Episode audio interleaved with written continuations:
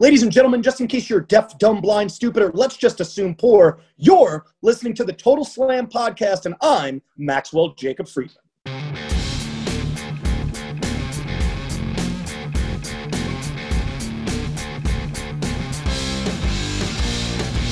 אהלן, וברוכים הבאים לטוטל סלאם, פודקאסט ההאבקות של אגו טוטל. אני עדי כפיר, ואיתי נמצא כרגיל, אבירן טוניס. אהלן וסהלן, ביקום, צלצול, השכמה. בדיוק. בוקר טוב. מדהים, שעת ת"ש, טירונות. צהריים טובים. כן, ערב נהדר. ערב נהדר, לילה מצוינת. ושבוע טוב. בדיוק. תודה לכם שהצטרפתם אלינו. אה, סתם, אנחנו עכשיו אה, עם עוד פרק של טוטל סלאם. אה, יש לנו פרק אה, מאוד, אה, מאוד מעניין, מאוד... כן, כן, אתה יודע. בוא- שאתה- בוא בוא נתחיל עם מה שאנחנו רוצים באמת להתחיל. כן, זה לדבר, עשינו רעיון עם MJF, מקסוול ג'ייקוב פרידמן, למי שלא יודע, המתאבק היהודי ב-AW, אחד הכוכבים הגדולים הבאים של עולם ההיאבקות, פרוספקט מטורף. ואני חייב להגיד שגם הפעם, הוא היה בן אדם נורא נורא נחמד אז זהו. בדיוק בא- באתי להגיד שזה הבדיחה השחוקה כבר. שהיא לעולם לא. תיפסק. לעולם לא תיפסק. לעולם לא תיפסק. אנחנו כל כך הופתענו מכמה ש-MJF היה באמת נחמד אלינו. We are part of the tribe. אה, כן, we are part of the tribe, אז אנחנו נרים לחיי אה, ידידנו מקס, נכון, ידינו מקס. חברנו מקס. אה, שחוגג איתנו את חג החנוכה. אני ציפיתי לסופגניות. אמרתי לך בפעם הקודמת, תהיה בחנות מחוץ לאולפן, שאתה תקנה לעצמך ותגיד לנו איך היה. אני, כן, אין תקציב לקלוריות. אה, כן, חס וחלילה. הקלוריות הן פה. כן, בדיוק. אז אה, בואו לא נחכה יותר מדי בתכלס. כן. אנשים רוצים לשמוע מה יש ל-MJF להגיד, ובלי עין הרע לבן אדם יש הרבה מה להגיד, אז אה, יאללה, תהנו עם MJF. Hey everyone, and thank you for tuning in. We are here with the soul of the earth, the guy that's going to be on the top of AEW for the next 25 years, the one and only Maxwell Jacob Friedman, MJF. How are you? Well, first of all, I'm great because I am on the Total Slam podcast, which is a Yeah. huge deal. If, especially if you're from Israel, especially let, let's be honest. It, are you guys? I just need to know. Are you two Jewish? Are you guys part of the Yeah. Yeah, of course. right. Thank God. But, Yeah. uh, especially if you're Jewish, this is the podcast to be on. Um, if you feel I'm being a little bit nicer than usual, it's because these two gentlemen are part of the tribe. I have to be. Uh, Yeah. Shalom, by the way, uh, Shalom. to both of you. Shalom. And uh, I'm ready to get this interview rocking and rolling. Hopefully, you don't let me and our people down. Yeah. So you, you have a connection to Israel in some way? You ever been in Israel? You know, it kills me because because of the fact I, I never got to do birthright for the the simple reasoning that I was busy from the time I was 18 onward wrestling, doing the independent circuit. Um, I I got to travel and wrestle almost everywhere except for Israel, and I there was two chances where I was able to get booked for an Israel show, oh, but it didn't work out because of uh, my conflicting schedule, which blew. But um, Israel is still a place I, I very much so I'm looking forward to going to. Uh, I will go to one day, and I look forward to winning a match there, as I obviously will because I'm undefeated. So, Yeah. Yeah, we hope to see you in an AW show in the near future uh, in Israel. You Yeah. never know what'll happen, man. You never know what's going to happen with all elite wrestling, especially with me you- as the face of the company. You know, I might be able to make it happen myself. So Yeah. you're the face of, you're the face of the company. I probably think you are the greatest, the biggest uh, Jewish wrestler of all time. If Ever. you're, the, if you're the greatest, who's number two? Uh, number two is probably Goldberg, um, distant number two. But yeah, I would say he's two. So, uh, as you know, as a Jewish person, of course, in two days we're celebrating Hanukkah. And uh, yeah. yeah, and uh, first of all, I'm sure you're going to have uh, a better Hanukkah than everybody else. Uh, Yeah, as- yeah. The the uh, the eight presents thing is very passe. We don't do that in my family. But, uh, yeah. Yeah. So, uh, first of all, I heard, uh, did you have a, a little bit of a rough month because uh, the passing away of your grandfather? And uh, yes, um, mm, my yeah, grandfather, Papa, uh, his name was Stan Hart. He was pretty much uh, the patriarch of our family. Uh, he had a smile that could absolutely light up the room. He was one of the people that made me genuinely feel I'd be able to become a professional wrestler. And he was absolutely right because I am so good at it. And uh, I know that he's up there smiling down on me as I continue to be the greatest in not just AEW, but in the whole entire landscape of professional wrestling.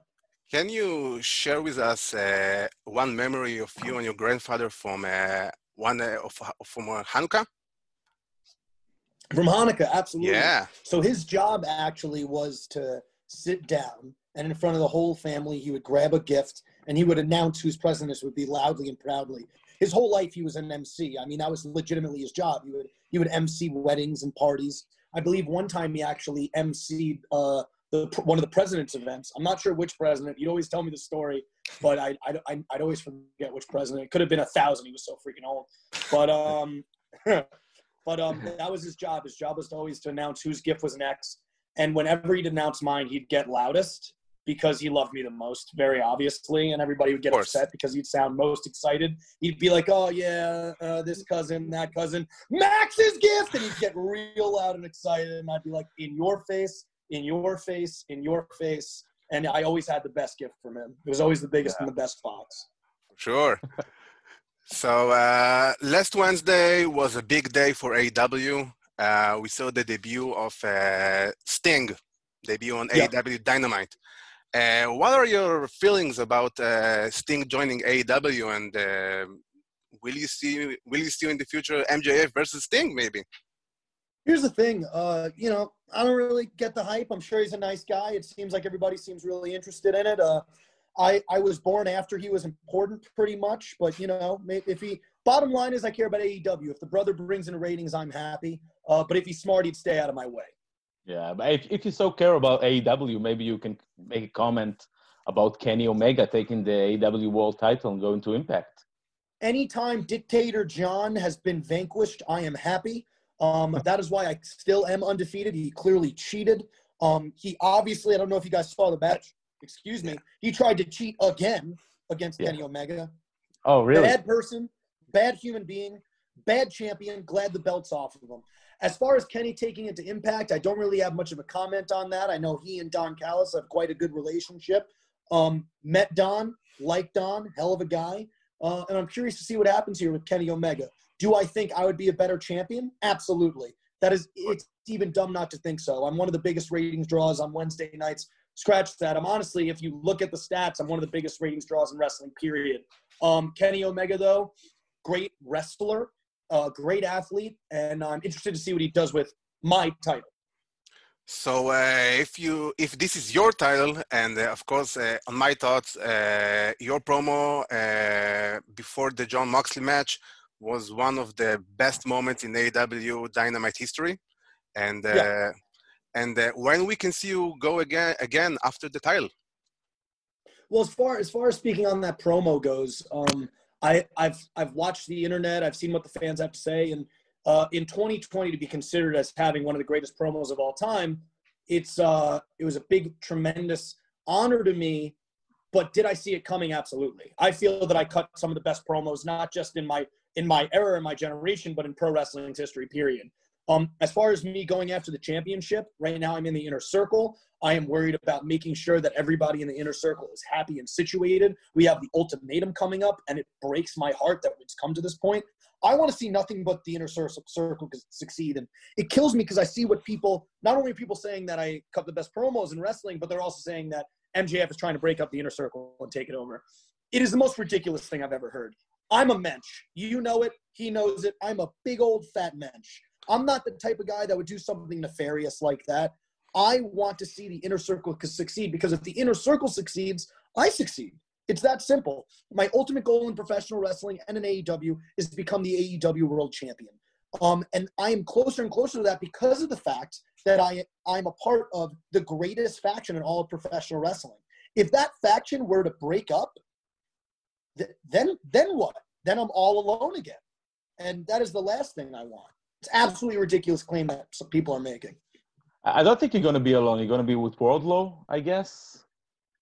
You know, it's a big part of your. Uh, Wardlow, success. great guy. I feel he's a little. He's getting a little bit too much credit. Starting to get on my nerves a little bit.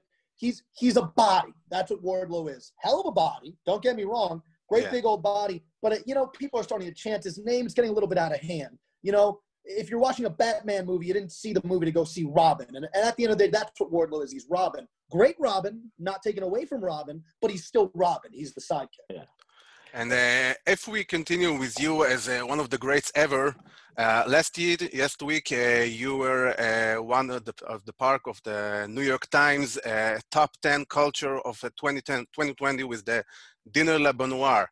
Uh, first of all, how it was for you to be uh, part of that list? And uh, the second question is, uh, can you tell us a little bit more what happened behind the scenes of that, uh, you know, that show? I can I can call it the show. Well, uh, to my knowledge, I'm the first ever wrestler to be in the New York Times under the best performer of the year list. I don't believe it's ever happened before. Do I think it's going to happen again? Absolutely. Do I think it's going to be me again? Absolutely. And I'm proud of that fact. Um, nobody in, in is able to capture an audience like I can. That's just a fact. When people turn off AEW, they're not thinking about anybody as much as they're thinking about me before they lay their head down on a pillow. And I am proud of that. To be in such an illustrious paper as the New York Times, a paper that's known, it's, it's not just known New York, it, it's one of the most well known and well respected newsletters in the world, period. Um, and to be named one of the best performers, huge honor. Did I see it coming? Absolutely. Yeah. Um, it's it's great, and and also the best thing is, um, as far as dinner Le Debonair goes, it was something that was my idea, and then me and Chris got together. We cultivated it, we fed it, we nurtured it. It's something that took a lot longer than I think people understand. Um, I sung beautifully. Chris sung beautifully. Frontman of Fozzy, how could he not? And uh, it, it was absolutely incredible. As me and everything me and Chris have done so far has been absolutely collaborative. And uh, I don't believe I could ask for a better dancing partner. And I believe he would say the exact same thing. Um, really proud of what we did. And my favorite thing, and I wanted to get to this, I would go online, and it was the most polarizing segment in the history of professional wrestling. It was it was it was you're in one or two camps. It was the greatest thing I've ever seen, or it was the worst thing I've ever seen. But it got people talking, didn't it? And the Yeah. goal that we're trying to do is to bring in as many new fans as possible. We have you guys. As if, if you're listening to this podcast, we got you already. Thanks for watching. You're going to continue to watch because you love professional wrestling. My job as the blue chipper of this company and as the guy who's the front man of this company and is going to lead this company in the future is I'm trying to get new fans. And what better way to get new fans than to be in the New York Times under best performance of 2020? Exactly. Yeah, that's ama- that's amazing. And you know, uh, you you said it. A lot of people say some people said it's the best thing ever. Some said it's the worst thing ever. Maybe, Yeah. but I think uh, unanimously, wrestling fans love the uh, Las Vegas videos. How Oh, yeah. was it for you to? How how fun it was for you for the inner circle to shoot this, to do this, to to hang around Las Vegas, especially this time. it was incredible. I mean, that's why I bought us all tickets. That's why I brought us all there. I wanted us to have a good time. I wanted us to bond. For some reason, I feel like there's this weird detractor in Inner Circle, and it's not me throwing Sammy under the bus. I think Sammy Guevara is a great guy. I think he's just misinformed. I think Sammy feels like I'm trying to do something to take his spotlight away, to take Ortiz spotlight away, Santana, Hager, Chris. I'm not trying to do that. I'm just trying to make Inner Circle the best group it could be. That's why I want to be a part of the group because it's the best group in all wrestling. And I thought that that Vegas trip was going to quell uh, Samuel Guevara's nefarious nature against me. Um, I don't believe it worked, unfortunately. I think Sammy's been a really tough egg to crack. Um, I'm hoping after this week, um, after the ultimatum, I hope that inner circle doesn't break up. That is the last thing I would want. That would break my heart. I want us to be stronger than ever, and I hope that Sammy can realize that everything I'm doing is for good cause. And it killed me to see him almost throw the towel in during Chris's match. I would never do that. It was heartbreaking to see. And I considered Sammy to be a good person, and it really made me question his moral fiber. And You know, you can you, you can bond with Sammy over his trip to Israel. He did wrestle in Israel. He did year ago. wrestle in Israel. I was I was supposed to be on that same exact show. I believe him and Billy Gunn were on that card. I was Yeah. supposed to be on that show as well, but unfortunately, due to scheduling conflicts, I could not go. I want to take you to the. You're only 24, but you're wrestling for uh, for a long time, and I want to take you to your early days of your career with MLW. Uh, can you spread a little light how MLW contribute to your way to the top with AEW?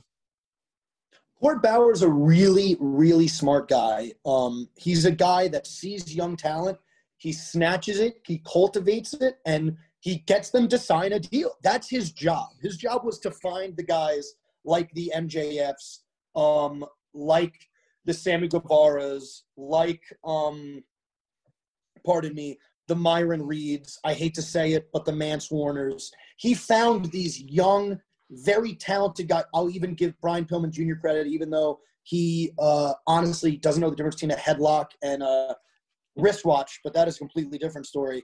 He took these these hot young upstarts, he grabbed them before the big companies could, and he cultivated them. And honestly, I think it was a win-win in this sense. Um, was I going to be making as much money in MLW as I'm making in All Elite Wrestling? Absolutely not. I'm filthy, dirty rich now. However, um, it was a two-way mutual uh, uh, beneficial agreement. Court Bauer got to get the youngest and fastest rising star in the history of professional wrestling, and MJF got to be um, able to practice being on a televised professional wrestling program. Okay, where's the camera at at all times? Where's the hard cam at at all times? Uh, what are different ways I can break down and beat down my opponent? Um, all these things I learned through repetition, and MLW is most certainly a big part of that. Was I a prodigy that got it pretty much right away? Absolutely. I'm not going to take that away from myself. I think that I would have been just as successful. However, I do feel that MLW gave me a leg up going into AEW Dynamite, as opposed to a lot of the other talent that got picked from the independents that had zero TV, zero TV exposure or practice. Uh, I want to take you to your feud with uh, Cody Rhodes uh, from last year, uh, Uh-huh. because because uh, you won the match. Cody can't challenge for the AEW World Title ever. Ever. Wh- Yeah. When you will be the champion, will you Yeah. consider to give him uh, a chance for that on the title? no. Yeah, D, what's up? What's up, man? What a ridiculous question. Absolutely not. Look, uh, uh, Cody Rhodes. See, I go back and forth with how I feel about Cody Rhodes because at the end of the day, the man was my mentor. And I, I could never take that away from him. I learned a lot from Cody Rhodes. However, do I think Cody Rhodes is a good person? No. No, I don't. So the last thing I would want is for somebody who's a bad person to hold my AEW World Championship. That was the last thing I want. We want good people, good athletes, uh, good representations of our company to be the world champion, i.e., me, not so much Cody Rhodes. Uh, I gotta, I gotta first apologize on behalf of my uh, That was horrible. my partner. I'm sorry. I'm sorry for me him. Wanted to get, a, a part of me wanted to curse him out, but I'm a professional. Oh. See, if I was Cody Rhodes, I probably would have hung up because he's unprofessional. That's Yeah. the difference. That's why you're I, I better. really, yeah. 100%. And he knows it. You Yeah. said Cody Rhodes was your mentor. Uh, who was the wrestler that made you fall in love with wrestling? I say it over and over again, uh, but the answer is never going to change. The answer is Roddy Piper. I loved everything about Roddy Piper. I loved the way he presented himself. I loved the wrestle, the way he wrestled. It was bare bones, no nonsense. If you had a digit he could bite on, he would. If there was a way he could cheat, he would. But I feel the reason, the way that I have to use that word cheat, it upsets me because to me he wasn't cheating. He was doing whatever he had to do to win, Yeah. which is so commendable. Because the man had a family, he had a wife, he had kids why wouldn't he do everything he could to win the winner's purse? And that's why it kills me inside when I'm looked at as a villain. You two guys seem to get it. I'm a good person. But a lot of people seem to think I'm this bad guy. Why? Because I'll do anything to win? Because I'll do anything to prove I'm the best? Because I'll do anything to win the winner's purse? Perhaps you're a bad person for not trying to do everything you can to be a winner at your nine to five job. Yeah. That's just my Exactly. take. You know, at, at the end, if you if you're telling the truth, who can say something about about it? Absolutely. The truth. I am the most honest man in professional wrestling. I've said it time in and time out, and it's a fact. Nothing that comes out of my mouth isn't true, and I think that bugs people. Therein lies the issue. It's jealousy, folks. It's jealousy. So maybe uh, jealousy because you're Jewish and successful. You don't even want to go there with the amount of anti-Semitic uh, DMs and tweets I have to read oh, day in and oh day out. man. Yeah. So uh, before we end this interview, and uh, we want to take you to to a message to the Israeli fans. Uh, do you have something you want to say to the Israeli fans, uh, the guys who want to support you all the way for uh, all the way to the top and for the AEW World Championship? If for there to be any peace in the Middle East, I need to be the AEW World Champion. That is a fact. You know it. Your co-host knows it. I know it. And if you want that to happen, why wouldn't why wouldn't you? Why wouldn't you? Exactly. So there, there you go. If you want peace in the world as a whole, make sure you're behind me to win that AEW World Title. I, I think Finn. we need. I think we need Max as a prime minister in Israel. exactly. Look, I think we there's need been him. talks of this, and I'm a very oh, busy Oh, yeah. guy. Down the line, maybe, but right now, Oh, we, got we got elections. stuff on my plate. We got an elections probably in Yeah. three months. Uh, if, you, yeah. if you're free, you can come. if I'm free, I will let you Yeah. guys know. Perhaps in the next interview we can talk about it. Yeah, Great. sure. So we'll be in touch on it. Absolutely. Great. So, uh, MJF, thank you very much for your time. Uh, it's been an honor for us uh, to have you on our podcast. And, Of course, it uh, has been. Yeah. and uh, of course, it's been better since uh, since our last interview was uh, Dictator John. So it was a Yeah, that's interview. upsetting. Uh, to me personally, I feel I've done this podcast a mitzvah by giving you guys a good, clean cut, humble, young Jewish man to be on this podcast rather than a disgusting, dirty, middle America dictator. Horrible. Yeah. Why would you guys even allow him on a podcast? As a you whole, gotta, you guys you gotta ask. You gotta ask Mandy. horrible. I will Yeah. be talking to the head of PR of our Yeah. company. She's a wonderful woman. Yes, um, she is. about this. I need to make sure that guys like that are never on your podcast ever again. If you guys need any AEW scoop, I'm here for you from here on out. Great, Oh, great. great. Thank you. Yeah. So, Well, uh, you guys sent in the deposit though, right? Yeah, yeah. I send Of it. course. yeah. All right, good. I just Of wanted course, to make sure. I just wanted to make sure. I will send my bar mitzvah deposit. Very good. Very Great. I'll send my watch. Great. What, what type of watch you got there? Uh, no, I now no, I don't have any. But uh, Well, you better. my bar mitzvah watch. Okay. I'm Thank thinking you very safe. much. I'll take it. Hopefully, it's a Rolex. If it's not, I won't accept it as payment. Boys, okay. this has been wonderful. You can follow me on Twitter at the underscore MJF. Uh, and for all of you Israel folks, um, if you are new to AEW, if you are new to MJF, you're a fool. You've been living under a rock. Go see a psychiatrist. But most importantly, go check out AEW with your local listings. Thank you very much, boys. Thank you very much. Thank you very much, Max. ותודה רבה לכם שחזרתם אחרי הרעיון הזה עם MJF. תקשיב, אני חושב שאנחנו יכולים לעשות תוכנית של שעה רק על מה שהבן אדם הזה אמר ב- ב- ברעיון הזה. אני חושב שזה היה רעיון מדהים. אני חושב שבאמת, כ- כמישהו שמכיר את ה business הזה גם ברמת הדיבור, כן. יש ניואנסים שהם כל כך קשים לעשות אותם, ודברים שכל כך קשה לעשות אותם, והוא עושה אותם בצורה כל כך טבעית. זה מדהים לראות אותו עובד בקטע הזה. לדעתי, בעיניי, ה heel הכי טוב by far ב business. By far, כמו שהוא אמר, הוא וגולדברג. כמו ה by far, רק יותר. כן, באמת, זה, זה ברמה ש... הוא דיבר על רודי פייפר. בדיוק, מה ו- שבאתי להגיד. זה רמת רודי פייפר. ברמת רודי פייפר. כאילו, זה רואים- רודי פייפר ב-2020. בדיוק, לגמרי, זה ה-2020 version של רודי פייפר. אה, הבן אדם פשוט, הוא לא יוצא מהדמות לשנייה. גם כשהוא מספר לך סיפורים על החיים האמיתיים שלו, כמו הסיפור עם סבא שלו למשל, הוא משלב לך את זה ב storyline שלו, הוא... הוא... הכוס, הכוס ה... שאנחנו. חושדים, הכוס הממש מלאה שלעולם לא אנחנו הייתה חושדים מלאה. שהיא לא מלאה. שום סיכוי בחיים שהייתה מלאה. אה, אבל תשמע, בסופו של דבר הבן אדם הוא, הוא בגיל 24 הוא מגה סטאר. אתה גם רואה, אתה יודע מה, יותר מזה, עזוב את הקטע של היהדות וישראל וכל הפרובינציאל, הפרובינציאליות שלנו. איך שהוא מדבר רודי פייפר. איך שהוא דיבר קורט באואר מ-MLW. ותשמע, ואני חייב להגיד שתכלס, מה ש-MLW, מה שהוא אומר, הבסיס ש-MLW נתנו ל-MJF, אתה רואה את ההבדלים בינו ובין כל השאר. וזה משהו שגם קורט באואר דיבר אצל ג'ריקו.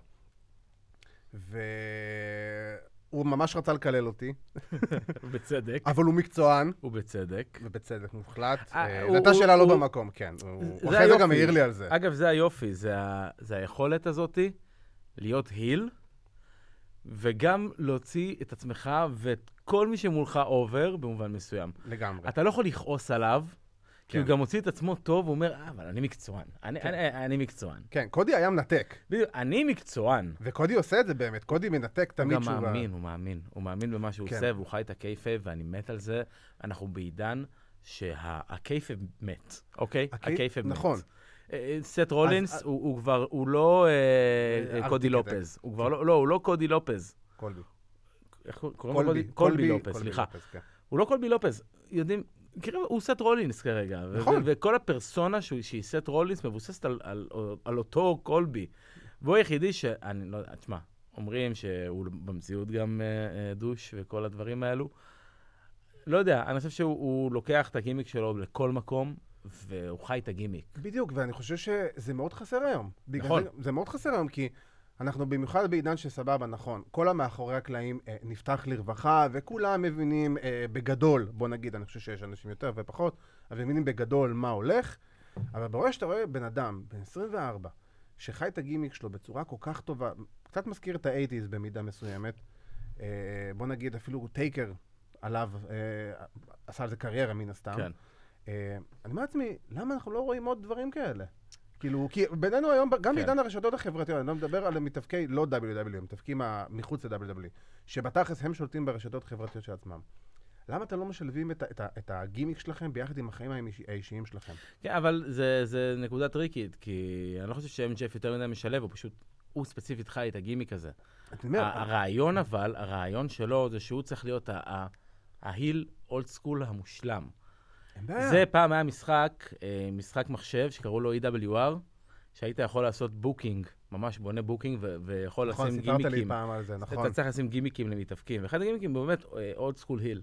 ה old school heel, זה היה, אתה יודע, מדבר איתך בימים של שנות ה-70, שנות ה-80, פה היה הכסף, זה היה הכסף. בדיוק. אלו האנשים שהיו שמים את, ה, את האנשים ב, בכיסא כדי לבוא ו, ולצעוק להם בוז ולקלל אותם ולהתעצבן מהם ולחכות, רק לחכות שיבוא ה babyface, הגיבור התורן, שיבוא ויציל. וייתן לו את האגרוף הזה לפרצוף. שאתה מת לראות אותו מקבל. אין, זה אז- MJF אז- וזאת הגדולה אז שלו. בדיוק, אז זה מה שאני אומר, אז, אז זה מחזק דווקא את, את מה שאני רוצה להגיד, ש... למה אין עוד כאלה? עכשיו, אני לא חושב שכולם יכולים להיות כאלה, מן הסתם, כי זה כישרון וצריך לדעת לעשות את זה בצורה נכונה.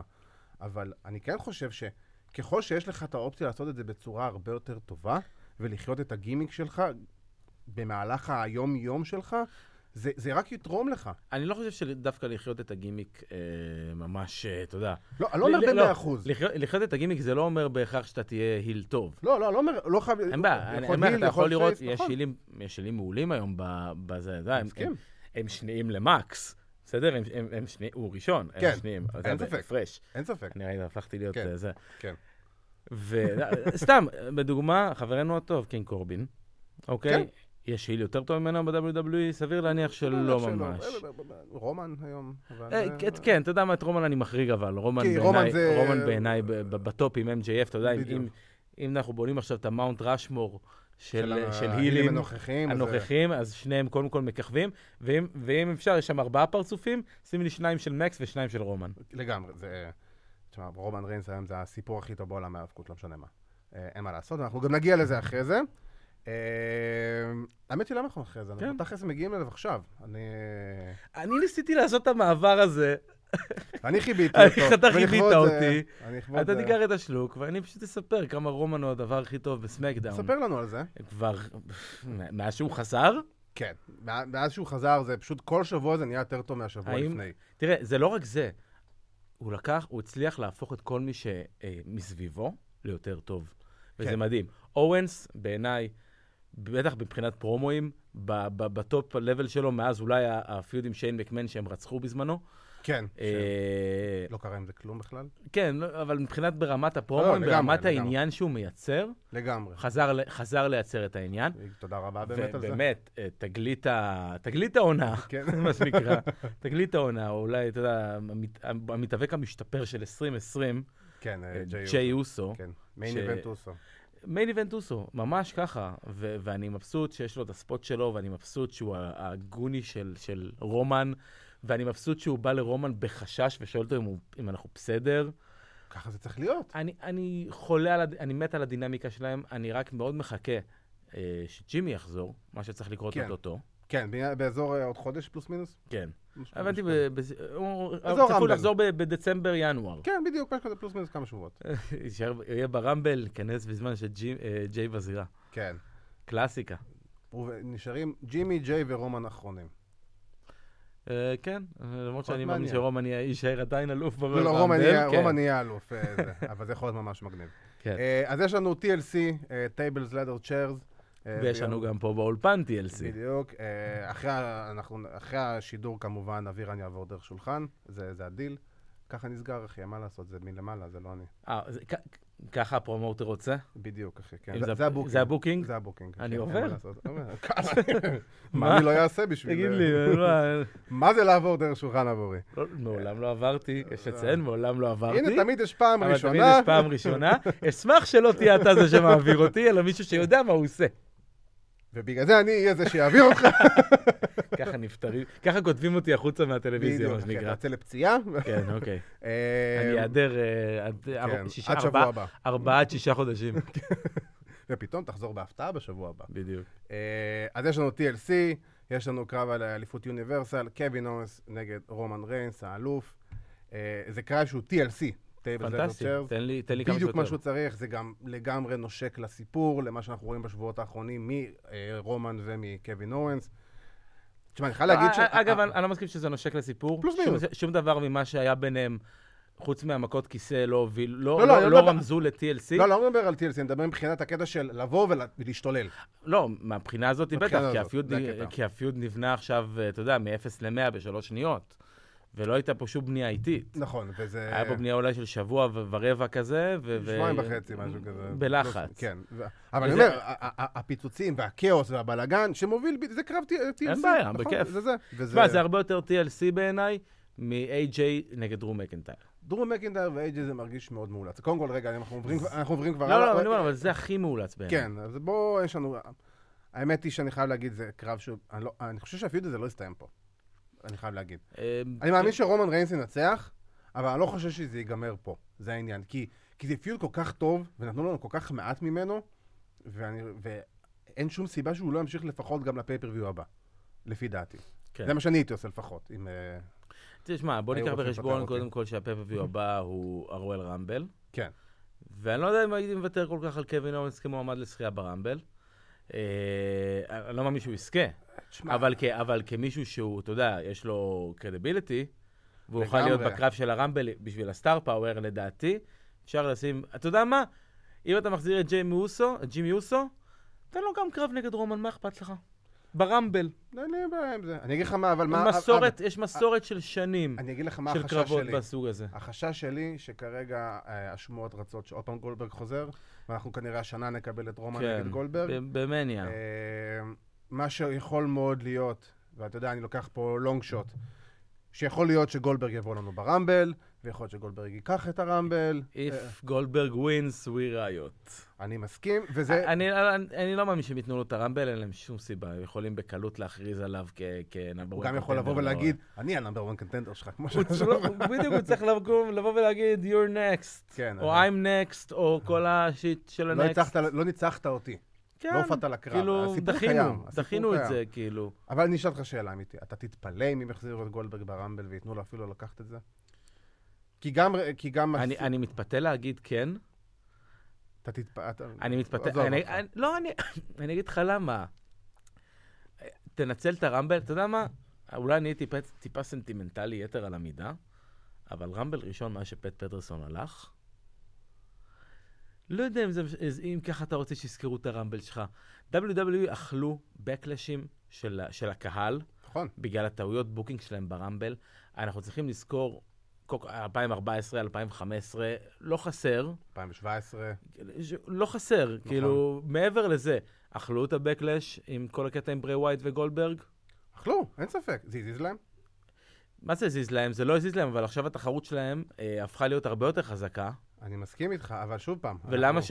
ולמה שאתה תראה עכשיו את הארגון עם, ה... עם המתאבק, סליחה, המוגבל, לא מוגבל אה, זה, זה מוגבל בזירה, מאוד, גולדברג, ב-2020 או 2021, אוטוטו, למה שתרצה לראות אותו? אני חושב מסכים שבאמת.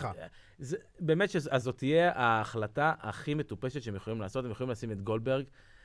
בדיוק, אה, ו- וזה אומר שהם יעשו אותה, אבל ו- לא. הם יכולים פשוט לשים את גולדברג נגד רומן מתי שהם רוצים, פשוט לשים את שניהם בזירה באותו- שנייה, זהו. אני מסכים איתך לא במאה אחוז, במיליארד אחוז, ובגלל שזה יהיה הדבר הנכון וההגיוני לעשות, כרגיל, הם לא יעשו אותו.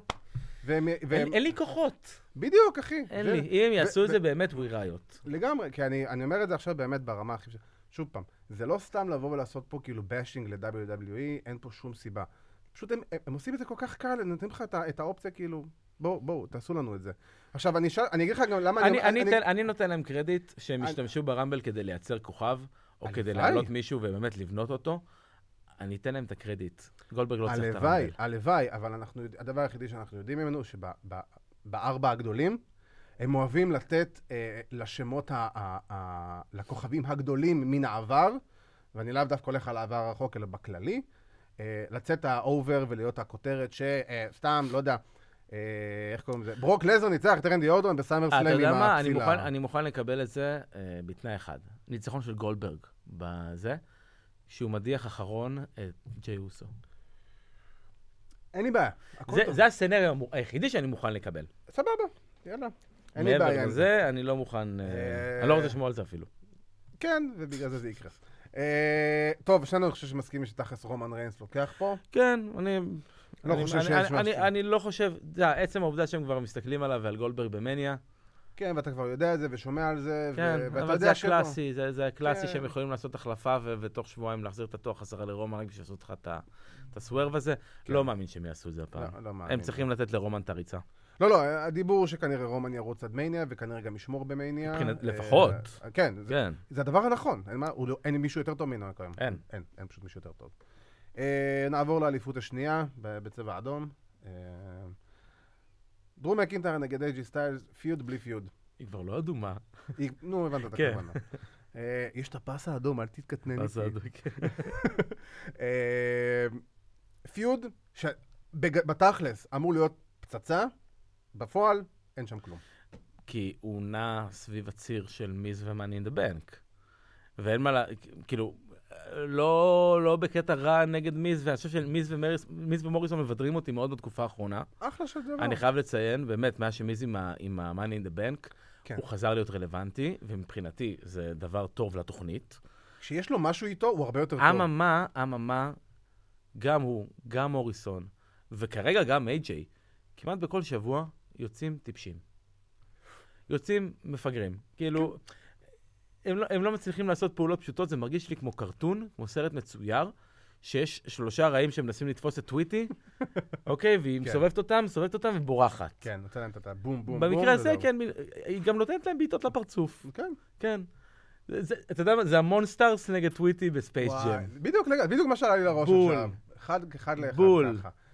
זה זה. בדיוק, ואתה אומר לעצמך, God damn, כאילו, יש לכם פה את דרו מקינטייר נגד איי-ג'יי סטיילס, יש פה מתאבק legit כמו איי-ג'יי, שיכול לבוא ולגרום, לעזור ל star power של דרו מקינטייר להיות יותר חזק כאלוף, כי האתגר של לעבור אלוף WWE שעבר פעמיים, ומישהו כמו איי-ג'יי סטיילס שאתה רושם אותו ברשימה, ב-to-do list שלך, ובמקום זה הרבה פעמים בוחרים ללכת על דברים טיפשיים ולא מעניינים, ו... אני יכול להגיד שנקודת האור היחידה בפיוד הזה, נכון לעכשיו, ובאופן כללי, ב-Monday Night Raw זו נקודה טובה, אה, זה כל הסיפור של שיימוס ודרום מקנטייר. כן. ו- ואתה יודע, הדיבור הזה על ההילטרן, הברול שלהם ב-Monday Night Raw, כל הדברים שהם באמת עוברים, פה נכנס לי טיפה יותר עניין לסיפור. אממה, אני חושב שיש לי בעיה מאוד קשה כרגע בזמן, בזמן האחרון, בכללי, בחודשים, שיימוס. לא בקטע רע, אוקיי. אלא בקטע שהוא חייב להחליט איך הוא נראה. אבל הדבר היחידי ששיימוס לעולם לא החליט עליו במהלך הקריירה, זה המראה החיצוני שלו. הוא חייב להחליט איך הוא נראה. אם הוא בא לזירה עם השלייקס והגופייה והכובע והשיער כאילו בצורה שהיא, שהוא, זה זורם לי, מגניב לי רצח, הוא נראה כמו חוליגן אנגלי קלאסי, בדיוק. מתוך סרט של ויני ג'ונס, כן, שיצא לגמרי. עכשיו מפאב, אחרי בדיוק. ששותה 17 בירות, ובא לו ו- מכות עם אוהדים. וליברפול עשתה תיקו עכשיו נגד פולאם, כן. והוא רוצה ללכת מכות. סתם כי הוא פשוט יכול. כן, כן, והוא, כן. והוא רוצה, ולא שהוא בא עם, ה, עם, ה, עם התחתונים, עם, ה, עם הספידוס, עם המגנים, עם השיער בספייקים, הוא נראה כמו מתאבק גנרי מ-WW2K, כן, ואני רוצה שהוא ייראה כמו הבסטרד הזה, האנגלי, בדיוק. שיפוצץ אותך במכות. אבל זה, אבל זה אירים גם, בסופו של דבר. אבל הוא חייב להחליט איך הוא נראה, אני לא יכול-. אני לא יכול עם השינויים האלו של המראה שלו. אה, זה- זה הבעיה של שיימוס. זה משגע. אותי. לאורך כל הקריירה, שיימוס לא ידע מה הוא רוצה, אנחנו לא יודעים מה הוא רוצה מאיתנו. אנחנו זוכרים את הקריאות You look stupid, ושזה... כן, אבל זה קהל של מניה, ו- וזה ברור, קהל ו- ש... נכון. זה קהל שבא לעשות כיף. והוא- אבל זה עדיין, כן. בסופו של דבר, זה היה נראה, בוא, זה היה נראה ממש מטומטם. לא חושב. אני, סליחה. אני חושב שזה היה נראה ממש דבילי. עכשיו, אבל- לא, עכשיו, בוא נגיד עכשיו, שאתה רואה את שיימוס עם מוהק, זה מפריע לך? זה נראה לך מטומטם? לא, זה לא מפריע לי. אני מעדיף לראות, אני מעדיף אותו עם הספייקים, אבל שוב פעם, זה גם לא האישו, כי בסופו של דבר, אם אנחנו מדברים על שיימוס, בתכל'ס... שנה את הזה לא, לא, שלו, ברור, אני אומר, זה לא. משנה. אני אומר, ברגע שאנחנו מגיעים למצב ששיימוס כרגע יותר רלוונטי מהמועמד האמיתי לתואר, כי זה הסיפור האמיתי. בדיוק, אז... ואתה יודע מה? ואני לא אופתע אם הוא יגרום לזה שדרו יפסיד, ומיז... אה, אתה יודע מה? אין לי בעיה, אתה יודע מה? יגרום לאיזה קונסטילציה שהוא יפסיד את האליפות, כי אני רוצה לראות פיוט של שניהם דווקא בלי תואר. אני חושב... אני לא חושב שהם צריכים תואר, אני חושב שהם צריכים אה, אה, שנאה. אני חושב שהם צריכים בגידה. אבל זה לא יכול להיות דווקא, זה לאו דווקא יכול להיות על חשבון התואר, כאילו... זה לא חייב להיות על חשבון התואר, אבל התואר יהיה משני פה. התואר יהיה פה משני, אבל לפעמים גם הרגש הוא, רק מגביר את, העוצמה של, התואר. התואר כן. הוא כאילו, התואר הוא הסיבה, הוא התירוץ, אבל הרגש הוא הסיבה האמיתית, ובסופו של דבר זה יכול להשתלב אחד בתוך השני. תחשוב כאילו, את שיימוס ודרו מקינטייר נכנסים לאיזה פיוד אפי, כאילו, אתה יודע. כן, אבל זה יקרה... מבחינתי, לא, מבחינתי מה. שישפיע על, על הפיוט הזה בתכלס, זה עצם קיום ההילטרן. איפה הוא יקרה. כן. כי אם אתה בונה את זה כרגע בלי תואר, אז אתה יכול להשתמש ב heel turn כדי להוריד את התואר מדרו, להגן עליו, וגם לגרום, לד... לה- להעיף את ה feud הזה עכשיו, באמת, לזרוק עליו גלון של דלק עכשיו על, כן. הגפרור, על הגפרור הקטן הזה. אתה זורק עליו גלון של דלק, זה שורף לך את כל האולם. הכל אפשרי. ואתה יכול לעשות את זה בתור, לא יודע, number 1 contendership כזה, וזה ייראה פחות כיף. מה שהייתי כן, מה שהייתי יכול לראות גם, זה ניצחון של שמוס ברמבל. יכול להיות. זה גם יפתיע אותי אם זה יקרה. אה, דווקא, אני יכול, יכול מאוד. להיות שזה אולי יוביל, אתה יודע, לפיוד משולש של אה, מקינטייר שיימוס אה, מיז. גם שמיז, כאילו, אתה יודע, איכשהו יכניס את עצמו הכניס את עצמו. לזה עם, ה, עם המזוודה, ו, ו, וייתן פה איזה עקיצה, כאילו, ל, אפילו במאניה, הכל אפשרי. כן, לא, אבל זה, כן, זה לא יתחיל אבל בתור ה feud. זה לא, הוא לא, לא זה רק יהיה זה יהיה ל feud, תוך כדי, זה יהיה תוך הם- הם- כדי. הם- הם- אם הם מתכננים לעשות את זה במאניה עם אה, מיז, הם ירדימו אותך לפני. ברור, אין בעיה, כן. בכיף, אין בעיה. רק יהפוך את זה לה- להגעה שלו עוד יותר מטורפת. אה, הוא לא סט רולינס, זה לא יהיה סט רולינס. לא, ברור שלא בוא. זה trolling, זה יהיה משהו אחר, אבל בסגנון, נגיד, בהלך למרות שאני הרוח. בספק, כי וינס לא מתלהב מלעשות דברים כל כך גדולים ברסלמניה הקרובה, רק בגלל כל עניין הקהל. הם אה, עכשיו בגלל זה, בגלל זה, בגלל זה הוא דחה את אה. זה. כן, אבל בגלל זה הוא דחה את, את רומן ריינס נגד דה רוק. לדעתי לא, רומן ריינס לא, נגד דה רוק צריך להיות לא, בלוס אנג'לס. דה רוק לא יכול להתאבק מבחינת ביטוח, הוא לא קיבל אישור לשנה מבחינת ביטוח ו schedule, אז אם יש סיכוי שזה יהיה רומן ריינס נגד דה רוק, מבחינת ביטוח והכל, זה רק שנה הבאה. ב-30... ב... בלוס 21. אנג'לס. כן, ב... עצם זה שזה בלוס אנג'לס, יביא כל כך הרבה publicity. בטח, הם בונים על זה, וגם, איזה תשמע, יח"צ, אלוהים. תחשוב שהם עכשיו עוברים הרי לאצטדיון אה, בייסבול הזה בפלורידה, שאני לא זוכר את השם שלו, אה, ותחשוב שגם אה, בסופו של דבר, פלורידה עדיין מאפשרת כניסת קהל. כן. כאילו, תכלס באופן מלא, אני לא חושב שיש כרגע מישהו שייקח אחריות על 50 אלף איש ב... ה-WWE באולם, לא בטח לא- לא הם חברה נסחרת בבורסה, יש להם משקיעים, אף אחד לא ייקח על זה סיכון. הסיכון גדול יותר לא- מהרווח. אף אחד לא ייקח פה סיכון, אבל אני לא אתפלא אם דווקא באצטדיון בייסבול אתה תראה כניסה של איזה אלף אלפיים צופים, רק כדי שיהיה לך טיפה אווירה. זה יאבד בתוך אצטדיון של 40-50 אלף, יכול להיות. אבל אתה יודע, יעשו לך סטייל אנגליה כזה, זה 10-15 אחוז, כאילו... הכל אפשרי. אה, ויש לנו עוד פיוד שהוא מעניין, כי תכלס, אני חושב שעם כל, הכבוד, כאילו, ה card לא נבנה בצורה איי איי איי. אוקיי. אה, אבל אה, אליפות הנשים של סמקדאון, סאשה בנקס, כרמלה.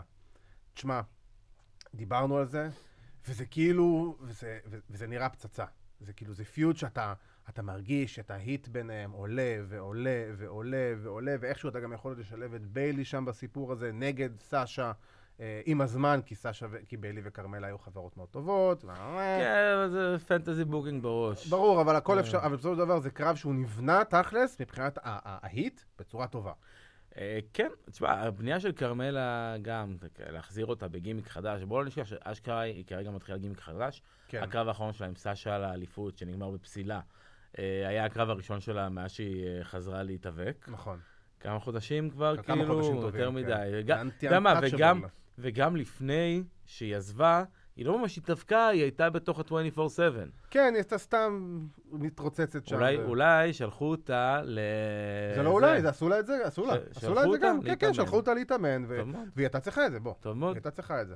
אה, אוקיי, הפיוד הזה, אתה יודע, ברגע שבאמת הם הכריזו על הקרב הזה בסמקדאון, כן. היה ברור שהם לא הולכים לעשות עם זה, וזה חלק מאיזה סיפור. ואני אני חייב להגיד שאני לא אוהב שהם הפסילה. הייתה מביכה, כן, הפסילה כן, הייתה אה, מביכה. אני לא. מדבר בכלל על הסמקדאון הקודם, אה, לפני שבועיים, שרומן ריינס תקף את אה, אוטיס עם אה, מדרגות מול השופט, וזה לא פסילה, לא, אבל שהוא-. אבל שהוא התערב אה, ועשה, אתה יודע, אה, בשביל ה kick-out, כן, זו הייתה פסילה. אה, כמובן. החוקים פשוט לא... איפה עבר? תמיד עוקבים אחרי החוקים, יש עקביות, אחרי ספר החוקים של WWE, תמיד יש היגיון, ואתה לא תרד עליהם ככה. מי אחראי עליהם? איגוד השופטים הישראלי בכדורגל? בוודאי, שגם הוא... אה, אה, טוב, אה, שמואלביץ'? שמואלביץ', בדיוק. אה, מי ההימור שלך פה? כל רומן מקינטייר, תכל'ס זה... אה, מקינטייר איי-ג'יי, הימור? אמ, אה, מקנטייר, אבל אה, פוטנציאל אה, לקאשין. אה, כן, תכל'ס. אני באתי להגיד מקינטייר כאילו all the way, אבל כן, יש פה איזה פוטנציאל לקאשין, זה יכול להיות מעניין. אה, סשה כרמלה. סשה, נכון לעכשיו. לא, לא כן-. אלא אם כן יחליטו להעניש אותה על זה שסנופדוג הולך ל-AW.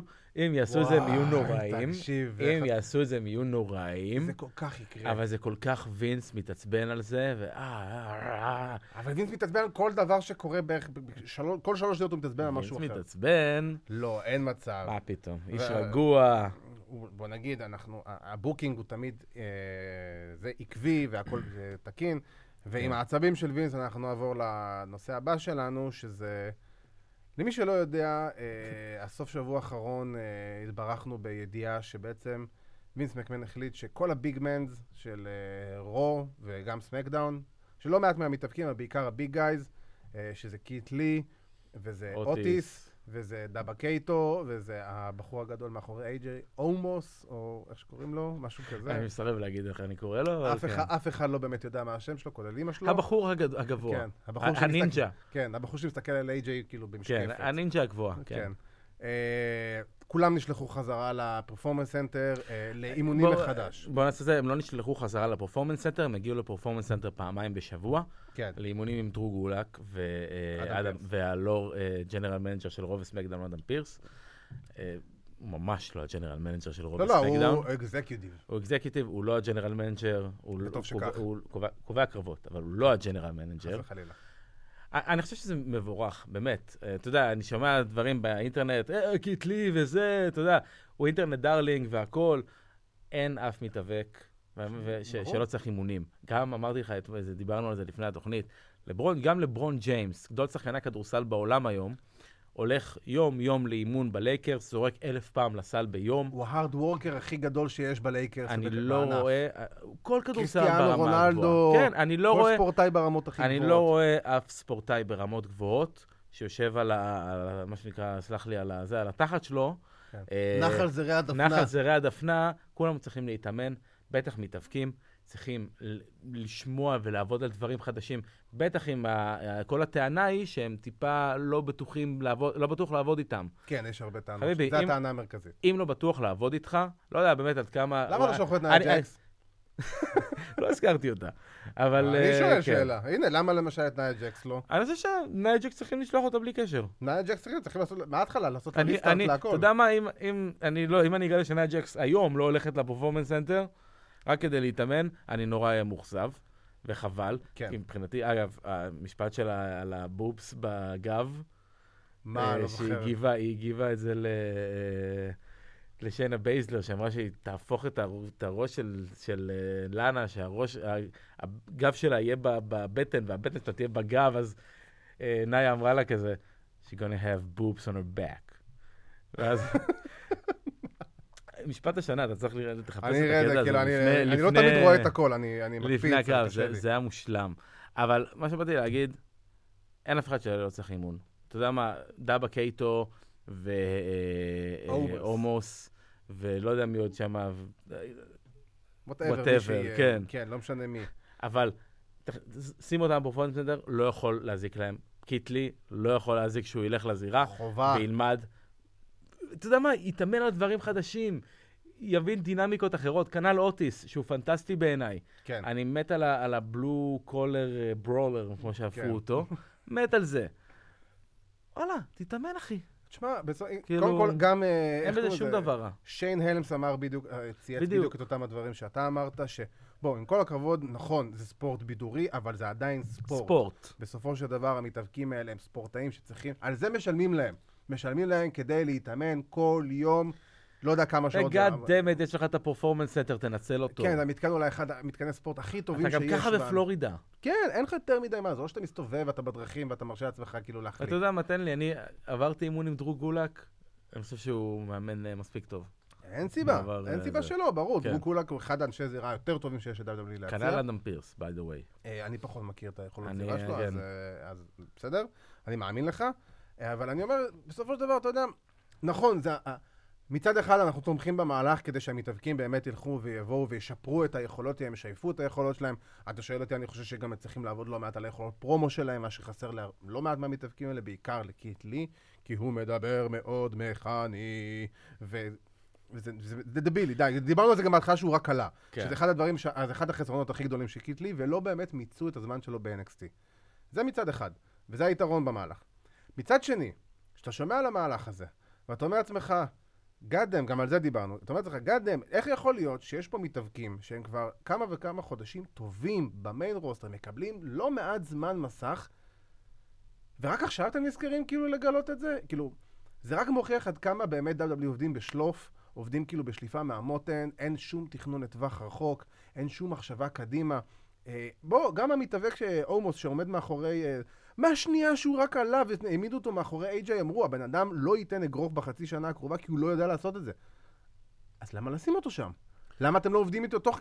אם אתם באתם למצב שאתם שמים אותו ב- ב- ברו, אני חושב שפה ספציפית, אתה כבר מדבר על, על הבן אדם הזה, זה, עזוב אותו. מספיק שהוא שם. נכון, אבל בקטע עזוב. הזה ספציפית אין בעיה. אבל חושב שזה עזוב. ניצול, ניצול נכון של היכולות שלו, של להיראות גדול. יעמוד שם, לראות, אין לי שום בעיה עם זה. ועדיין, אבל אם אתם מביאים אותו למצב שהוא מופיע ב Raw, זה לא שהוא מופיע נגיד ב-NXT, או ב-205, או ב-NXT UK, או משהו, אתה יודע. אל תלך רחוק. דאבה קייטו. כן, דאבה בדיוק. קייטו. היה פעם אחת ב-Monday Night Raw, אתה יודע, בתכלס ב-Monday Night Raw ולא ב Underground, וגם שם כאילו הם די קברו אותו בדיוק, עם האגרוף הזה של אה, ברון סטרומן. בדיוק.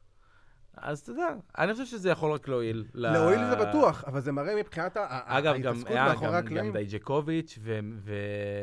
והדילו- ורטיוביישן ו- ו- דיו מדן, סנאפצ'אט. כן. שגם, מעולה. ברור, צריכים את זה. שלחו אותם. לא, הם לא היו צריכים בכלל לעלות. לא, הם היו צריכים לעלות, אבל אין בעיה עם מה, זה. תשמע, דג'קוביץ' דיברנו בעצמנו לא מעט פעמים שהוא עדיין לא שם. אתה אמרת לי אפילו בעצמך כן. שאתה כאילו לא מבין כל כך על מה ההייפ, כי אתה רואה שיש פוטנציאל, כן, אבל הוא עדיין ש- לא... כן, אבל כשמכניסים את זה בתוך קבוצה, זה של דינמיקה שונה, לא העלו אותם... אה, ברור, אבל אם עדיין. היו מעלים את דיו מאדין ואת אה, דומיניק דג'קוביץ' כדיו מאדין ודומיניק דג'קוביץ' בנפרד, הייתי אומר לך, כן, העלו אותם ממש בזה. אבל ברגע שאתה, סתם, אני סתם זורק רגע על Retribution, ברגע שאתה מכניס את שיין ת'ורן ואת אה, מוסטפא עלי לסיפור, שהם חבר'ה שיותר יכולים לעבוד, ואתה רואה ששיין ת'ורן הוא ה worker ב Retribution. אה, לגמרי, תשמע, הוא- לא, בתור מתאבק וואו. ברור, שיין כן. אחלה מתאבק בחר גימיק, זה היה כל העניין. אה, טוב, אז יש לנו TLC יום ראשון. אה, אנחנו נותנים את ההימורים האלה ביום שני, אני מקווה שבאמת, אה, אם יש עוד איזה קרב כזה או אחר שיופיע בקארד, אנחנו כמובן נסכם את זה בשבוע הבא. אה, אנחנו נעבור לפינה האהובה עלינו, הפינה... אבל לא לפני, ואני חייב להגיד משהו אחד לפני. היה לנו את MJF AW, אנחנו ניתן נגיעה קצרה על זה. אה, קני אומגה, ההופעות של קני אומגה באימפקט, אנחנו חייבים להתייחס לזה, כי אי אפשר להתעלם מזה. כן. זה... ההופעה הראשונה, גם ההופעה השנייה, זה, זה, זה, זה טיזרים לאוויר, שאתה, שיכולים להגיע לכל מקום. בעיניי, אה, זאת החטאה מול שער ריק. כרגע. ממש ככה. כן. כי כל מי שציפה לבוא, וגם אנשים כתבו, והם קיבלו backlash נורא חזק על זה ב- נכון, באינטרנט, ובצדק. Impact, שאנשים חיכו אה, שעה ושלושת רבעי. אה, כדי לראות את כל הקטע הזה, ובסוף קיבלו את קני אומגה ודון קאליס מעליבים את אה, ג'וש מתיוס באוטובוס. כן. אז בוא, אה, ושההכרזה הגדולה תהיה, שההכרזה הבאה תהיה ב Dynamite. שגם שם לא אמרו שום דבר. אז. אתה יודע, אם, אם, אם באמת הרייטינג היה אה, גבוה, אני צופה שאולי בשבועות הקרובים זה יתחיל לרדת. אה, כי ככה אתם לא תשימו עיניים על המוצר שלכם. וגם אמרתי כל הזמן מראש, שאם זה יהיה רק קני, אז זה יהיה מאוד מבאס. אה, הדיבור הוא שבאמת גלוס ואנדרסון נגד היאנג בקס. כן, ראינו את קל אנדרסון ב... ומעבר לזה, ב- אני, אני לא יודע עדיין, ולא חושב ש, שהם הולכים לכיוון כזה. פיוד ממש ארגוני. כי זה- כל עוד זה לא פיוד ארגוני, זה פחות מעניין אותי. תשמע, זה מתחיל להיות בסוג של, אה, הם- התכנון הוא לפי מה שאומרים כרגע, זה קני אומגה, סוג של איזה בלט קולקטור כזה. ריק פלר, אה, כן. ריק פלר של ה-NWA. נראה לי שזה רק, אבל אני חושב שזה ההתחלה, אה, גם דיברנו על זה, שזה רק, זה רק קצה הקרחון. זה יריית הפתיחה, כי אני חושב ש... הרי עדיין לא קיבלנו הכרזה רשמית על השיתוף פעולה הזה, גם MJF אפילו בעצמו הסת... כאילו סירב להתייחס לנושא. כן. ו- וזה העניין, כי אני חושב שהדברים עדיין לא סגורים ב-100%, אני חושב ש- שלא באמת uh, סגרו את כל הקצוות, אבל נראה לי בשביל השוק value, החליטו להוציא את זה לדרך, ו- ותוך כדי תנועה כאילו לזוז, להגיד לך שזו ההחלטה הכי נכונה? לא, לא זאת, ב- זאת, זאת החלטה לא נכונה בעליל, נכון. שאני יכול להגיד לך בוודאות, שאם אה, מאחורי המהלך הזה היו עומדים, היה עומד וינס מקמן וה-WWE, אנחנו היינו שוחטים אותם בלי הפסקה פה. עכשיו, נכון. זה לא favoritism וכל הדברים האלו, ממש לא. אבל זו הייתה החלטה שבעיניי הייתה לא טובה, היא נורא אכזבה אותי, היא קצת אישית לי הורידה את הרוח מהמפרשים של ה storyline הזה, כי אני ציפיתי באמת לבוא ולראות. ואז אתה מגלה שהקליטו את אימפקט עד סוף השנה. אז בינינו, עד סוף השנה, לא יעניין אותי לראות אימפקט. ברור, בסופו של דבר, אני חושב שהעניין הוא אה, פחות לגרום לי ולך לראות אימפקט. אה, זה לא שהמטרה לגרום לא, להם לך לראות אימפקט. לנו כאוהדי האבקות לראות אימפקט. נכון, אבל בסופו של ואנשים דבר... שמכירים את אימפקט, לחזור ולראות אימפקט. כן, אבל בסופו של דבר זה קודם כל להתחיל ולראות את זה ב- אה, בארצות הברית. זה- ברור זה שאנחנו קודם כל, כישראלים לא. אנחנו כישראלים לא. ברור. זה העניין, זה קודם כל בארצות הברית, ותשמע, אימפקט כרגע שברו את השיא צפיות שלהם בזכות הפרק הזה. היה להם אה, גם בשבת בלילה אה, מיני פ- אה, אה, נכון, אבל, אבל, אם. אתה, אבל אם אתה העלית את הדבר הזה ואתה לא תעמוד בהייפ, נכון, אני מסכים. זה כמו בלון, האוויר יתחיל טיפה לצאת. מסכים, ובגלל זה הם צריכים להגיע למצב שבשבוע, שבועיים הקרובים, הם כבר, כאילו, אתה מתחיל לראות לאט לאט את ה payoff של זה. אה, זה הדבר הראשון. דבר השני, היה לנו את, אה, בדיינמייט האחרון, היה לנו גם את שאקיל אוניל, וגם את סטינג, אה, שאולי זה לא בסגמנטים אה, הכי טובים שאפשר, והכי נצפי. אבל הכי נצפים, וואו. כי בסופו של דבר שאקיל עשה מיליון נקודה שתיים, וסטינג עשה מיליון משהו, מיליון חמ- חמ- חמישים, משהו זה כזה. מטורף. זה מספרים ש... זה, זה לא רחוק מרו וסמקדאון, מרו יותר. בר... אני חושב ש-A.W. יכולים להגיע למצב כרגע שהם, אה, אתה יודע, יכולים להריץ איזה שלושה, ארבעה, חמישה, שישה, פלוס שבועות כן. של מיליון ומעלה. וברגע שמצליח... וברגע שהם ימצבו את עצמם. במיליון ומעלה, זה משחק אחר לגמרי. ל-NXT יהיה מאוד קשה לחזור. תשמע, NXT אפילו לא הצליחו להגיע למצב שהם הם מנצחים את אימפקט כן. בדמוגרפי לפי דעתי, או בדמו, או ברייטינג, אני לא זוכר. מאמין אחד- שב demo. ב demo, לפי, כן, בדמו זה היה. אימפקט עשו דמו יותר גבוה משלהם, ואימפקט זו תוכנית שמביאה באזור ה-150-200 אלף צופים, ו-NXT בדרך כלל באזור ה-600-700. כן. ואתה אומר לעצמך, גם אמנם שאולי ה payoff מבחינתנו לא היה הדבר הכי טוב, אתה רואה לאט לאט איזה, אה, אה, אתה רואה התחלה מסוימת, מה יהיה בהמשך זה כבר תלוי בהם ובתוכן שהם יציגו, אבל אתה כן רואה משהו כי סטינג, גם דיברנו על זה שבוע שעבר, סטינג, אולי לא כולם היו מרוצים ממנו, אבל damn, הבן אדם מביא קהל, כאילו בסופו של דבר הבן אדם... ברור, אין בן אדם פה- draw. הבן אדם draw לגמרי. אה, שאקיל, גם בפרו, בסגמנט אולי לא הכי טוב שיש, שאקיל היה לי רנדומלי לחלוטין. כן, ועדיין, כאילו, ועדיין הבן אדם שרף את הרשת איתו. כן. כאילו, אתה יודע, גם את הרשת, גם את הטלוויזיה, מסתבר. אה, וגם ההחלטה שלהם לסוף השנה, לתחילת השנה, בתכלס, ל New Year's, ל New Year's החדש, אז יש לך fucking שלושה שבועות של אירועים שכאילו אה, מיני pay-per-views כאלה בטלוויזיה. הם הביאו את סנופ דוג, ש-WWE עכשיו אה, כועסים עליהם. כועסים, כועסים עליו בגלל זה. שיכעסו. אה, שישתו מים. כן, ויצטרך כן. קצת להירגע, שיאכל איזה משהו, אבל אתה אומר לעצמך, בסופו של דבר, גם אם אנחנו, התוכן עצמו לא מבוצע טוב, בסופו של דבר, כמו שאמרנו גם על קני אומגה ו- וג'ון מוקסלי, המטרה הנעלה, המטרה העליונה, היא בסופו של דבר קורית ויוצאת לפועל בצורה טובה, אז אין מה כן. לעשות, אנחנו... אני מאמין שהמטרה שלהם היא יותר לא- לטווח ארוך, כן, לשים עיניים על המוצר. בדיוק, ואתה- ברמת ואני. דווקא הייתי מצפה, בגלל שזה כזה מהלך גדול, להכיל אפילו איזה משהו גדול לאימפקט, עם איזה, עם איזה, לא יודע, חילוף אתפלא. תואר, טרן, משהו ש, שאולי יכול לתפוס אותי, הצופה הממוצע, ולהגיד, וואלה, זה היה מגניב, אני רוצה להמשיך לראות. בדיוק, אני חושב ש... בלי קשר לקני אומגה. בלי קשר זה העניין, המטרה היא בסופו של דבר צריכה להיות לערב יותר. למשוך יותר, להגיע למצב שאימפקט גם ייצרו לך איזה סוג של עניין מסוים, שאתה תרצה גם לראות את המוצר שלהם. בדיוק. כי זה בסופו של דבר המטרה הסופית של כל השיתוף פעולה הזה. אה, ועם זה, אנחנו נעבור לפינה האהובה והכיפית שלנו, הידועה, הידועה. לשמצה. אה, תלוי. The Notorious. כן, תלוי איך אתה מסתכל על זה. אה, מה עשה או הרס לנו את השבוע? אתה רוצה להתחיל? אתה רוצה שאני אתחיל? מה בא אני- לך? אני- אתחיל. אני היום. לובש, לא יודע, די, יש אנשים ששומעים אותנו בספוטיפיי, אז אני היום לובש חולצה של הניו יורק ג'טס. Alright. הניו יורק ג'טס, אני לא אוהד אותם ב-NFL, אבל הם אחת הקבוצות האמת הכי גרועות השנה ב-NFL. אוקיי. לכן אני אקדיש את הפינה שלי היום ללוזרים, כי אתמול הם הפסידו לקבוצה האהודה עליי 43, והם ירדו למאזן של 0-12. נהדר. אז אני אקדיש את זה היום ללוזרים של השבוע. אה, אוטיס וצ'אד גייבל, עם כל הסיפור, אתה יודע, ממשיכים ב- ב- בדבר המטופש הזה של להפריד אנשים מזוגות ולשים אותם בזוג אחר.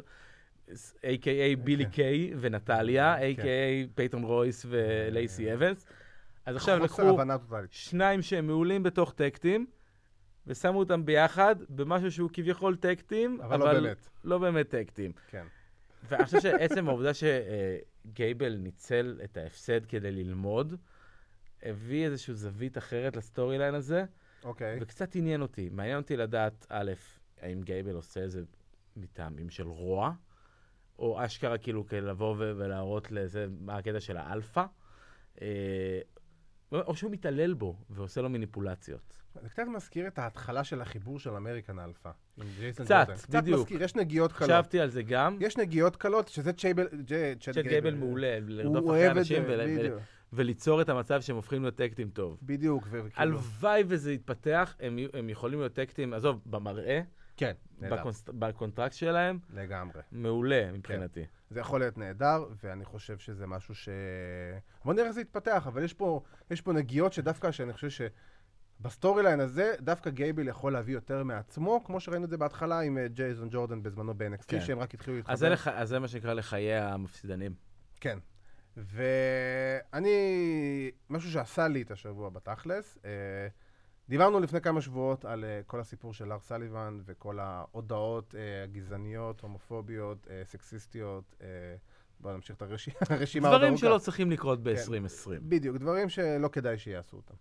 ואחרי שדיברנו על זה בזמנו, שעוד פעם הוא קיבל איזה מיני פוש, ועוד פעם אנחנו יודעים שווינס מקמן חולה עליו, ווינס מקמן רואה אותו בתור איזה מפלצת מטורפת שאפשר לעשות עליה הרבה הרבה כסף.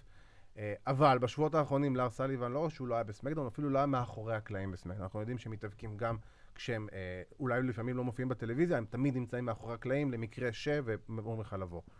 ובמצב הנוכחי, אה, לאר סליבן לא הגיע. אני לא יודע בדיוק מה ה-WWE מתכננים לו לעתיד, אם מתכננים. כרגע זה נראה שהם עוד פעם מקררים אותו כזה, שמים אותו כאילו על פאוז, אה, ואני ברמה האישית אה, מברך על זה, כי זה משהו שאסור שיקרה בדברים שהוא אמר ועשה, והבן אדם כנראה לא לומד את הלקח שלו, אז לפחות WWE... שיוותרו. בדיוק, בדיוק. זה לא שהוא שווה ל- ל- לארגון אחר בחוץ. בדיוק, זה לא שעכשיו אם הוא זה יוצא לא החוצה, כאילו כולם... יראו- ש-AW יקפצו עליו. אף אחד לא ייקח אותו. הוא ילך ליפן. כן, אף אחד לא יתקרב אליו, אתה יודע, לא, במקסימום הוא יעשה איזה... אתה יודע מה הוא יהיה? הוא יהיה סוכן נדל"ן בבית יאללה, שלו. סבבה, שיה- שיעשה מה שהוא רוצה, לא חסרים. כאלה. אבל בוא נגיד, דמות ציבורית כביכול, הוא כן. ממש לא צריך להיות. אה, אז לפחות בקטע הזה אני כן יכול להגיד את ה-thumbs up ל-WWE. טוב שלא שלחו אותו ל Performance Center, לזה הם שיקו עם כולם. לך תדע. אולי גם, אני לא יודע. אחד מה big guys. ועם זה, אנחנו אה, מסיימים לנו כאן את התוכנית. אני רוצה להזכיר לכם, אה, AEW, ימי שבת, שעה 4, אה, סטינג ב-AEW, תמשיכו לראות מה קורה עם קני אומגה וכל הסיפור האליפות. שקיל, גם לאט לאט מתחיל להיכנס לעניינים, אנחנו לקראת ש... כמה שבועות מאוד מאוד מסקרנים וגדולים ב-AEW. ימי שבת, שעה 4, באגו טוטל. אה, אני רוצה להגיד תודה רבה קודם כל לשליט האור והטכניקה. אה, מזל טוב לאיתן... יצא לך ארכדי. לגמרי. אה, מזל טוב לאיתן דחבש על הולדת. הולדת ילדה שנייה. מזל טוב. ומזל טוב, ואני רוצה גם להגיד תודה רבה לעורכת הוידאו שלנו, ליטל מלכי, ולמפיק שלנו, יוסי בן עזרא. רוצה להזכיר לכם, כמובן, אמרת ארכדי, פודקאסט ה-MMA, אומניות הלחימה, Takedown עם ארכדי סצ'קובסקי ועידו פריאנטה. האגדי. האגדי. האגדי. יש להם השבוע אה, ראיון עם שמעון סמוטריצקי, אחד הלוחמים הישראלים הצעירים המבטיחים של עולם אומניות הלחימה בישראל, אה, לקראת קרב שיש לו, תצפו בראיון הזה. הוא יהיה כמובן ברשתות החברתיות, פייסבוק, אינסטגרם, טוויטר, אה, ספוטיפיי. וגם התוכנית שלנו כמובן, וגם הריאיון שלנו עם MJF, אתם רוצים לראות את זה. כן, אני ממליץ לכם לראות, לשמוע, לראות, ממש לראות ב- בעיניים. הריאיון שלנו היה יותר טוב מהריאיון שלהם. זה בטוח. אה, אז אה, תעקבו כמובן אחרי הרשתות החברתיות, כמו שמופיע כאן פה למטה. אה, אני רוצה להגיד תודה רבה לאיש והג'טס, למשפחת ג'טס. האיש והקור, ביי ביי. נהדר, אני עדיין מת עליו, לא משנה. אין בעיה. ברור. אה, תודה רבה, אבירן תודה. רבה, עדי כפיר. אז חברים, שיהיה לכם אה, חג שמח, תשמרו על עצמכם. תאכלו סופגניות, תאכלו סופגניות, תהנו. תתחסנו. אה, והכי חשוב, שיהיה לכם המשך סוף שבוע. too sweet.